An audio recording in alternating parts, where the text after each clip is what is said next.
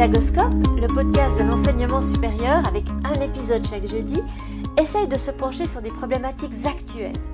Chaque épisode tente en effet d'apporter des éléments de réponse à des questions que les acteurs de l'enseignement supérieur sont amenés à se poser. L'épisode de ce jour se penche sur la problématique du côté des étudiants. Dans le contexte de la crise sanitaire, l'enseignement à distance prend une place toujours plus importante. Et si nombre d'institutions du supérieur ont réintroduit une grande part de présentiel en septembre dernier, force est de constater qu'en raison de la deuxième vague de la Covid, eh bien, elles sont malheureusement obligées de repenser l'enseignement et l'apprentissage à distance. Oui, mais que se passe-t-il du côté des étudiants? Comment les aider à rester motivés, engagés? La perte du lien social, le sentiment d'isolement, la précarité pédagogique, c'est-à-dire le manque d'autonomie dans l'apprentissage, sont autant de facteurs qui conduisent nombre d'étudiants au décrochage. Mais alors comment les aider? Quelles sont les bonnes stratégies d'enseignement? Pédagoscope a posé la question à Marcel Lebrun, désormais un habitué de Pédagoscope, professeur en sciences de l'éducation et conseiller au Louvain Learning Lab à l'Université catholique de Louvain-la-Neuve en Belgique. Que voilà une question euh, bien intéressante et aussi euh, dans le contexte où nous vivons. Euh, je suis parfois la télévision suisse, la télévision française, belge, je crois québécoise aussi. Je crois qu'on est dans le même bain, si j'ose dire. Et c'est vrai que l'école, euh, les interrogations sur l'école euh, prennent une part euh, vraiment importante avec ben, l'équilibre présence-distance. On passe de 80% en présence avec 20% à distance pour faire un peu de distance. Et finalement, maintenant, on se retrouve avec 20% de présence et 80% de distance. Alors, pour répondre à ta question, tu as parlé de la de la précarité des étudiants, euh, je dirais aussi peut-être, il faudrait l'interroger, de la précarité des, humains finalement, parce que euh, qui dit confinement dit aussi euh, services administratifs qui ne fonctionnent plus comme avant, les magasins, nos habitudes, nos relations, etc. Tout est impacté et nous nous retrouvons démunis. Alors, pour aborder le sujet, j'aurais tout d'abord un, une entrée, je vais dire, euh, un peu sociocritique. Euh, sociocritique dans le sens euh, comment finalement un, certain plan, je pense que nous construisons nous-mêmes en fait, nous a toujours munis des outils qui nous permettaient d'avancer vers une humanité différente, autre, je n'ai pas dit une meilleure, ça, je n'en sais rien, ça dépend de nous. Euh, je ne crois pas aux, aspects magiques automatiques euh, de la technologie. Mais rendons-nous compte, quand il y a eu euh, l'écriture, ben, ça a permis les échanges commerciaux entre les régions, etc. puis il y a eu l'imprimerie, ça a quand même donné une impulsion très forte aux idées. Hein. On est dans le courant de la Renaissance, du siècle des Lumières, et maintenant, il y a, parce qu'il faut le dire, ce ne sont plus que des joujoux que l'on achète pour amuser les, enfants. On est dans une ère qu'on appelle l'ère du numérique et une ère qui ne se réduit pas, j'insiste beaucoup là-dessus, à la présence d'outils. Parce qu'elle touche évidemment des outils, c'est évident, mais aussi euh, des, des façons de faire autres, des façons d'être autres, etc. Autrement dit, quand les technologies sont survenues il n'y a pas si longtemps, elles nous ont vraiment adoubés quelque part au sens des, des chevaliers du Moyen Âge. Autrement dit, elles nous ont dit, voilà, maintenant il y a des outils, tu vas pouvoir aller plus loin, mais c'est à toi de les prendre en main pour aller plus loin quelque part. Et donc, je vois par là une sorte de fil dans l'humanité où ces outils nous ont permis de faire d'autres choses, d'activer d'autres compétences, mais nous ont demandé en même temps d'autres activités, d'autres compétences. Et donc, encore une fois, on est dans une vue euh, clairement systémique. Donc, euh, je reprends un peu la pensée de Michel Serres hein, qui disait, avec nos smartphones et nos ordinateurs, nous n'avons pas le cerveau vide, mais nous avons le cerveau libre. Autrement dit, ça nous permet de faire d'autres choses. Le malheur, c'est que, un, ben, ce numérique, cette humanité numérique, elle est là depuis peu de temps. Euh, les écoles n'ont guère changé. Dans les écoles, je pense aux écoles avant Covid, et j'emploie le mot école au sens large.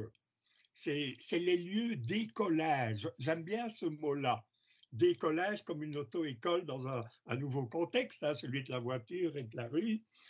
Euh, ben voilà, ces écoles, bien sûr qu'il y a eu des petits changements. On a mis des TBI, on a ajouté des cours de robotique, euh, il y a les tablettes qui sont arrivées, etc. Mais, et je maintiens, à part quelques cas que nous connaissons évidemment, on a appliqué ce que j'appelle la fossilisation des pratiques, c'est-à-dire principalement, j'insiste, il y a des expériences fabuleuses, mais principalement, on a refait avec les nouveaux outils ce que nous faisions avant. Autrement dit, à l'école, Oh, bien sûr, il y a eu quelques problèmes, quelques projets, il y a eu des groupes et des îlots qui sont apparus, mais la grande motivation, c'était, et c'est normal, l'acquisition des savoirs et leur application. Et évidemment, il y a quelques fous hein, au niveau de la grande pensée, euh, OCDE, UNESCO, qui disent oui, mais il faut développer les compétences du 21e siècle, il faut développer les learning outcomes, hein, les acquis d'apprentissage, etc mais euh, on a du mal de se désengluer, si tu veux, de cette ornière ben, qui nous vient du 19e et du 20e siècle, où, je vais le dire, peut-être euh, des personnes seront fâchées par la, force des mots, mais le but était quand même de formater des humains pour travailler dans la société de, euh, l'économie, de la mondialisation, etc., etc. Et puis tout à coup, il y a cet outil qui vient nous libérer quelque part. Mais notre éducation ne suit pas, notre formation ne suit pas, à part quelques exceptions. Et donc, euh, comment développer l'autonomie de, nos élèves, de nos étudiants?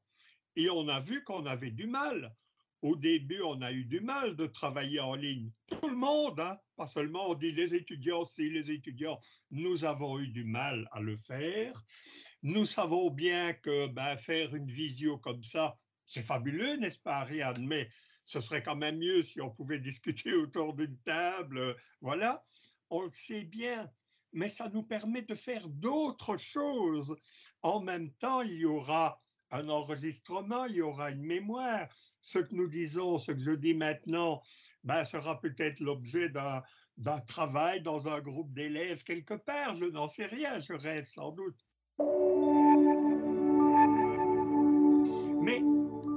Développer cette autonomie. Alors, autonomie, ce n'est pas faire n'importe quoi, n'importe quand, n'importe où. Beaucoup de personnes critiquent cela. Il dit oui, mais avec les méthodes actives, celles qui vont conduire progressivement à plus d'autonomie, euh, les élèves sont amenés à, travailler par eux-mêmes, euh, ils font tout et n'importe quoi, alors que c'est faux. Je travaille avec mes collègues euh, d'Inversons la classe, tu sais, le clic qui va avoir lieu dans, dans deux semaines maintenant, eh bien, euh, les élèves qui doivent travailler à la maison ou en autonomie en groupe ou dans des lieux où ils sont seuls, si tu veux, en groupe, euh, dans un local de l'école, mais ils reçoivent des plans de travail avec les activités à faire, les, ressources à lire, les, productions à réaliser. J'ai parlé la fois passée du, modèle IMAIP où il y avait les productions, etc. Donc, je pense que pour conduire à l'autonomie des élèves. Et on voit que ben, l'autonomie serait bien utile maintenant. On a un peu de manque, là, on a un peu de mal avec ça. Euh, ben, c'est finalement appliquer euh, des éléments, euh, des méthodes actives par problème, par projet, la classe inversée de type 2, hein, où les élèves doivent aller chercher des ressources pour les présenter aux autres.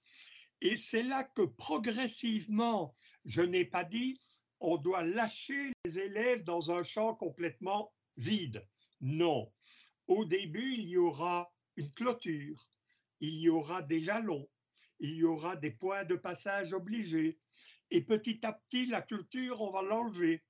On va enlever quelques jalons on va mettre à la place des intrigues et progressivement, on va conduire à des personnes non pas autonomes, hein, davantage autonomes, c'est-à-dire qui sont capables de se donner leur propre gouverne.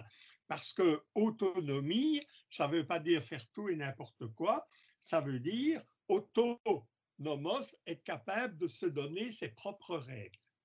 Et donc, je pense que par rapport à des situations que j'ai osé appeler de formatage, voir la formation comme un espace dans lequel l'étudiant va pouvoir apprendre par lui-même est quelque chose qui conduit peut-être à un autre type d'humanité, mais évidemment, je l'ai dit, autonomie qui doit s'occuper également de la bienveillance, de l'attention à l'autre, etc., etc. Et c'est tout ça que nous devons travailler dans l'école.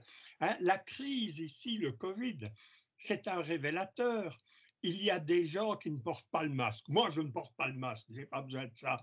Mais est-ce qu'ils ont pensé aux autres? Est-ce qu'ils sont capables de se donner leurs propres règles avec nos ministres qui nous donnent des jalons?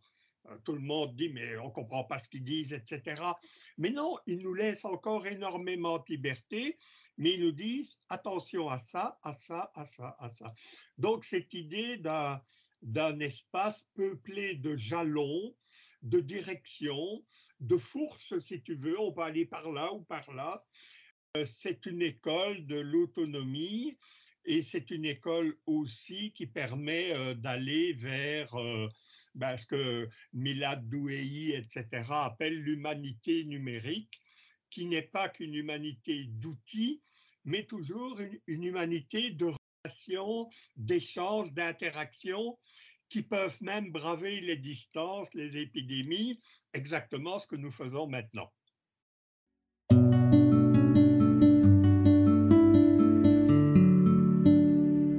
Merci Marcel de parler de fossilisation des pratiques, c'est toujours un rappel utile. Ne pas utiliser la technologie pour continuer à faire ce que l'on a toujours fait, peut-être avec un emballage nouveau, ou bien en d'autres termes mettre du vin vieux dans des bouteilles nouvelles mais plutôt repenser la scénarisation pédagogique dans son ensemble.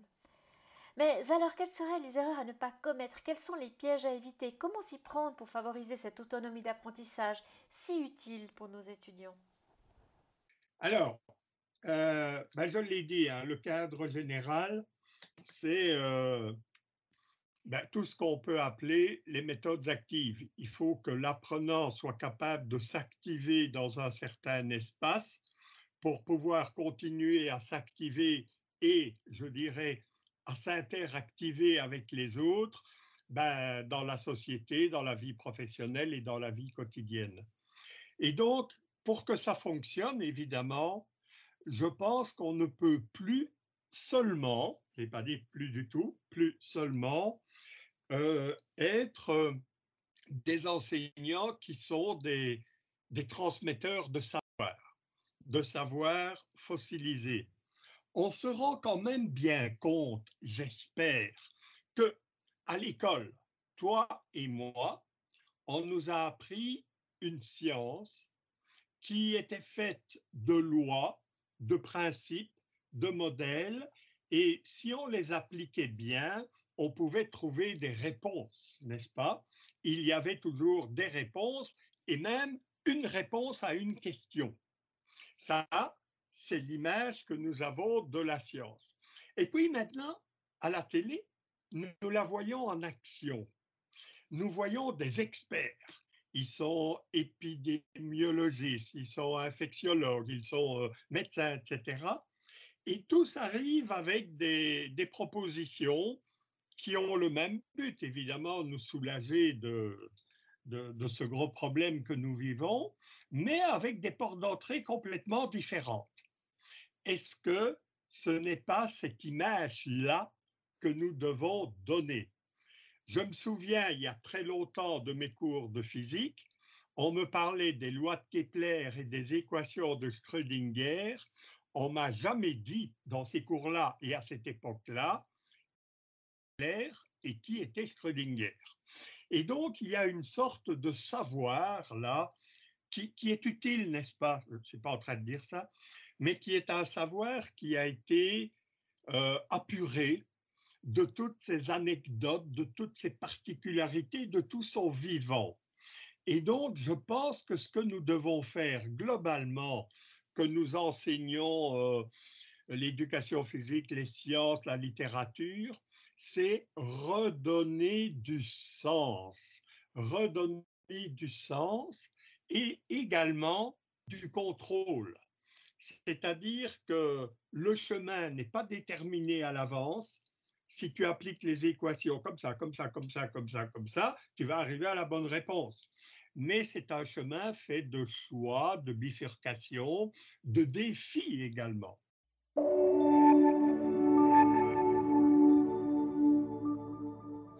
Ce que je te dis là, Ariane, c'est simplement les facteurs d'engagement et de motivation.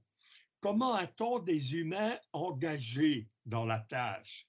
Mais la tâche d'école, bien sûr, mais la tâche dans la société, la tâche par rapport aux autres. Ben, tu relis euh, quelqu'un comme euh, Roland Vieux, hein, c'est déjà vieux, hein, 20 ans au moins, peut-être 30, euh, ben, qui nous dit la valeur de la tâche, le sens, la contextualisation. Il nous dit également le degré de contrôle, les dimensions de liberté que nous avons encore une fois, ça ne veut pas dire faire tout et la même chose. Et finalement, euh, ben, le sentiment de compétence, c'est-à-dire de faire des choses euh, utiles euh, que je vais pouvoir atteindre, qui paraissent difficiles, mais que je vais pouvoir atteindre si je suis le chemin, les jalons que l'on m'a donnés. Et donc, ben oui, qu'est-ce que tu veux? Je dis des banalités, mais on passe de l'enseignant transmetteur à l'enseignant accompagnateur et l'enseignant et les élèves aussi apprenants, mais aussi accompagnateurs. Tu vois.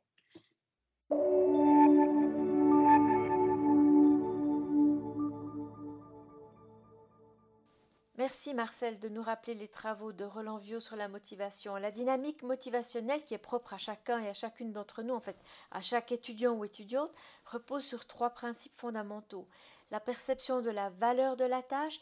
Est-ce que cette tâche est importante ou utile, par exemple pour mon futur professionnel? La perception du sentiment de compétence. Est-ce que je suis capable d'effectuer cette tâche? Est-ce qu'elle n'est pas trop difficile ou trop facile d'ailleurs? Et la perception de contrôlabilité. Est-ce que j'ai un pouvoir sur cette tâche? À nous donc, enseignants du supérieur, de concevoir des activités d'apprentissage en nous mettant à la place de nos étudiants pour mieux comprendre comment les aider à activer ces perceptions. Mais alors Marcel, quel est ton mot de la fin pour aujourd'hui? Ben, Le mot de la fin, je dirais euh, courage. Je pense que chaque fois, les technologies ont été un poison et un remède. On sait ça depuis euh, Socrate. Hein, il voyait dans l'écriture dont j'ai parlé à la fois un poison parce que, disait-il, nous allions perdre la mémoire, mais aussi un remède parce que ça allait, nous permettre de faire, comme j'ai dit, de manière un peu euh, rapide, d'autres choses. Alors, euh, il y a des, philosophes qui ont repris évidemment ce, ce pharmacone de, de Socrate, les remèdes et les poisons, en disant qu'il y avait peut-être un troisième pilier qui permettait de transformer le poison, hein, cette technologie qui nous envahit finalement. Elle est dans notre salon, elle est dans notre chambre, elle est je ne sais où, elle nous envahit complètement, la transformer en une force d'émancipation humaine, quelque part. Et ce troisième pilier, c'est to care of, faire attention à, prendre soin de. Et je trouve que ça, c'est vraiment une, une, très belle, une très belle image que nous pouvons avoir. Cette technologie est un remède à un poison, mais elle nous permet aussi, dans son esprit, en tout cas pas dans ses outils, mais de prendre soin, de faire attention, de respecter ben, la bienveillance, euh, l'attention dont j'ai parlé tout à l'heure.